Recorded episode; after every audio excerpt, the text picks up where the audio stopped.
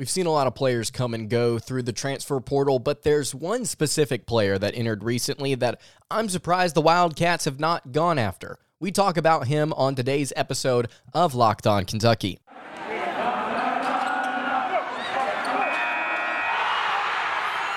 You are Locked On Kentucky, your daily podcast on the Kentucky Wildcats, part of the Locked On Podcast Network, your team every day. All right, what is going on, Big Blue Nation? Welcome on in to Locked On Kentucky, your daily Kentucky Wildcats podcast. I'm your host, Lance Dawe, writer for Sports Illustrated for various SEC related things. But on this podcast specifically, we take a dive into all things Kentucky athletics. Thank you so much for making Locked On Kentucky your first listen every single day. Want to remind everybody out there that we are free and available on all platforms. All right, on today's episode of Locked On Kentucky, got a lot of different things to get to.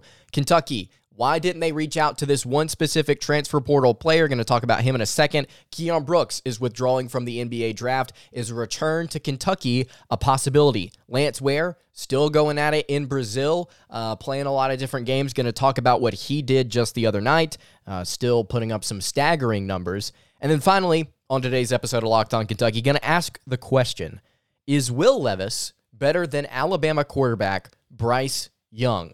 Going to get to that later on in the show. But to head off things here, Matthew Mayer, a senior forward out of Baylor, six foot nine, 225 pounds, former four star guy for the Baylor Bears.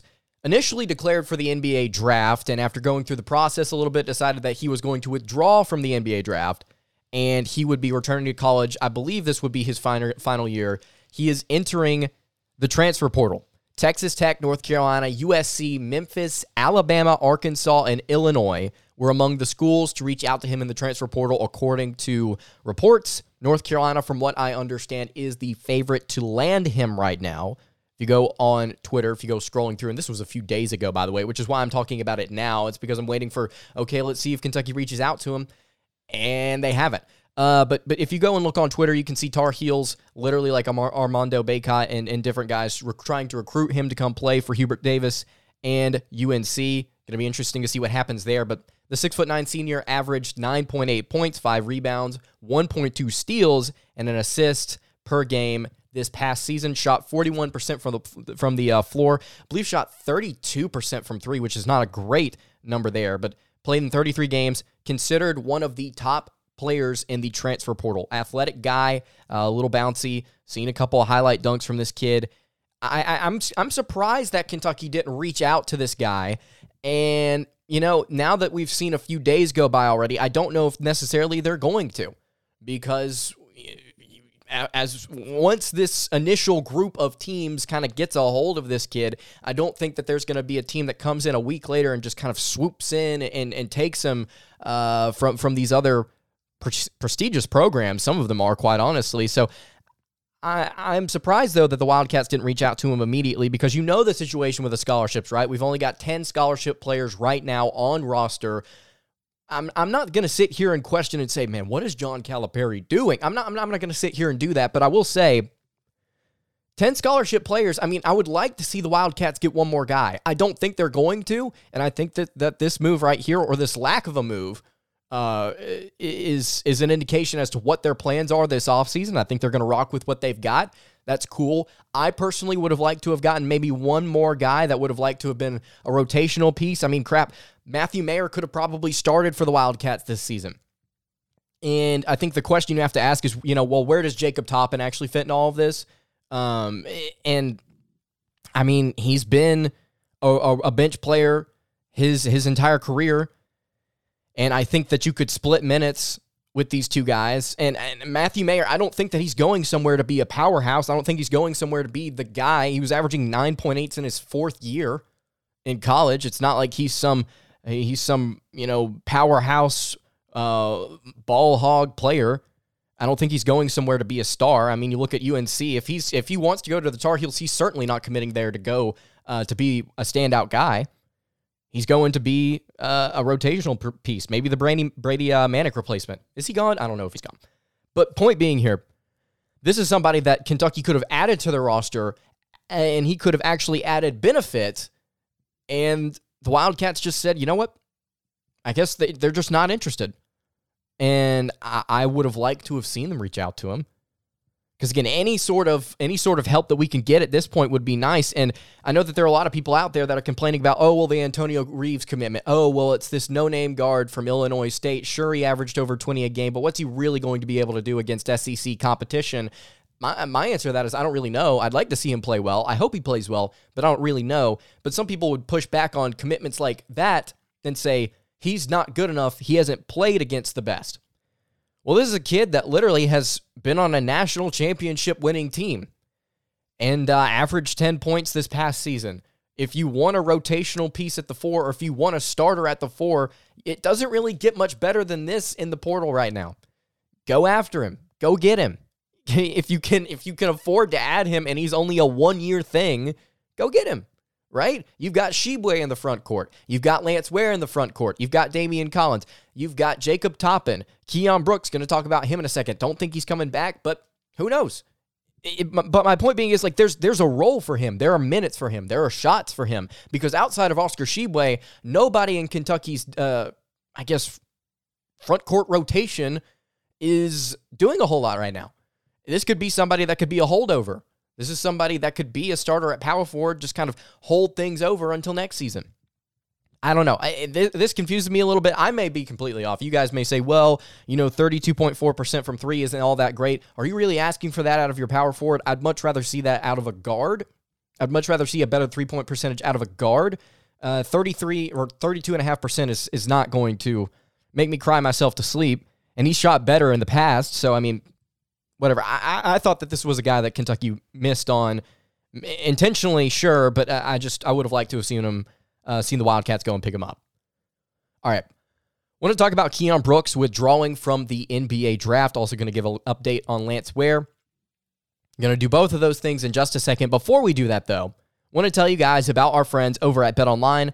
Our partners at Bet Online continue to be the number one source for all of your betting needs and sports info.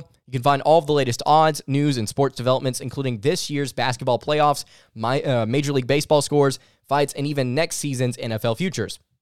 BetOnline is your continued source for all of your sporting wagering information, from live betting to playoffs, esports, and more. You can head to their website today or use your mobile device to learn more about the trends and the action. That is BetOnline, where the game starts. All right, continuing along here on the Tuesday edition of Locked On Kentucky, Lance Dawe here with you. Thank you so much for making Locked On Kentucky your first listen every single day. For your next listen, check out the Locked On Sports Today podcast, the biggest stories of the day, plus instant re- instant reactions, big game recaps, and the take of the day. It's available on the Audacy app, YouTube, and wherever you get your podcast. Check it out. All right, moving along here, Keion Brooks has officially announced that he is withdrawing from the NBA draft. I believe that CBS Sports was the first ones or were the first ones to put out the report. Might be wrong on that. But he is withdrawing from the NBA draft, maintaining Kentucky, according to what I've seen, as an option, even though he has entered his name in the transfer portal. What does this mean for the Wildcats? Well, we have to go back to what I was saying about Jacob Toppin a little bit earlier, is that he has been his entire season or his entire career with the Wildcats, he's been that bench guy, that guy off the bench that can provide a spark, that has been clutch, athletic. You know, I think his his IQ is definitely there. He's been a solid role player for the Wildcats. And so my question is, why couldn't Keion Brooks come back and they just be the duo at the power forward for one more year? Why couldn't they just be that duo? And Keion Brooks may may be going somewhere else and I believe that like Iowa and U, US or UCLA and Arizona, like there are several schools that are interested in him. So he may end up going somewhere to be more of a, a, a star guy. I could definitely see him going to Iowa and putting up points, putting up shots for sure. But maybe he wants to go somewhere and he wants to be that guy. Maybe he wants to go somewhere where the fan base doesn't criticize him a ton. And I'm not and look, I'm not faulting some people out there for criticizing his play. Sometimes, you know, bad things happen and it falls on somebody and you got to acknowledge it. And Keion Brooks, I, have talked about before on this show. I thought he was a good player. Thought he was athletic. Thought his shot selection was iffy, but it went in more times often or uh, more times than other people, uh, other players, mid range jumpers did. Or worded that poorly, but point being, I, I didn't think he was a bad player. I didn't think he was worthy of removing from the team. But That is what it is. But it, but to go back to what I was saying about Jacob Toppin, if he were to come back, if Brooks was to come back, I think that Toppin would be great in his role that he had last season, just doing it over again. I don't think that's a bad thing. Of course, something you also have to think about is, you know, if Jacob Toppin is going to be that guy and then Daimion Collins is going to back him up and, and Kentucky's kind of made up their mind there.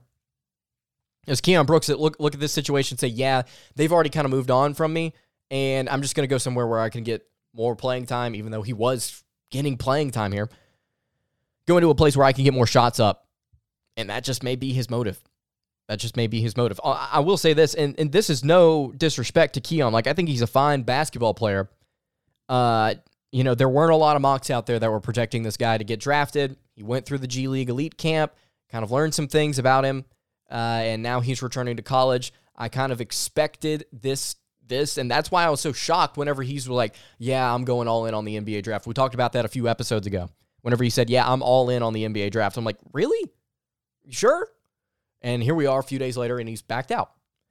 I did not expect him to be drafted, and now that he's gotten a little information, I would assume that he has thought the same thing. So he's going to come back, get a little bit better, and shoot for uh, shoot for what I could only assume to be a mid to high second round pick. At least I think that's his potential next season. I wouldn't be mad at that if I were him.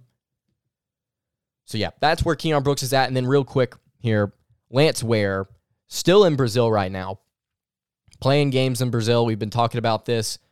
He's on, uh, I don't believe it's a mission trip, but he's on a trip with Kareem Watkins down there in Brazil.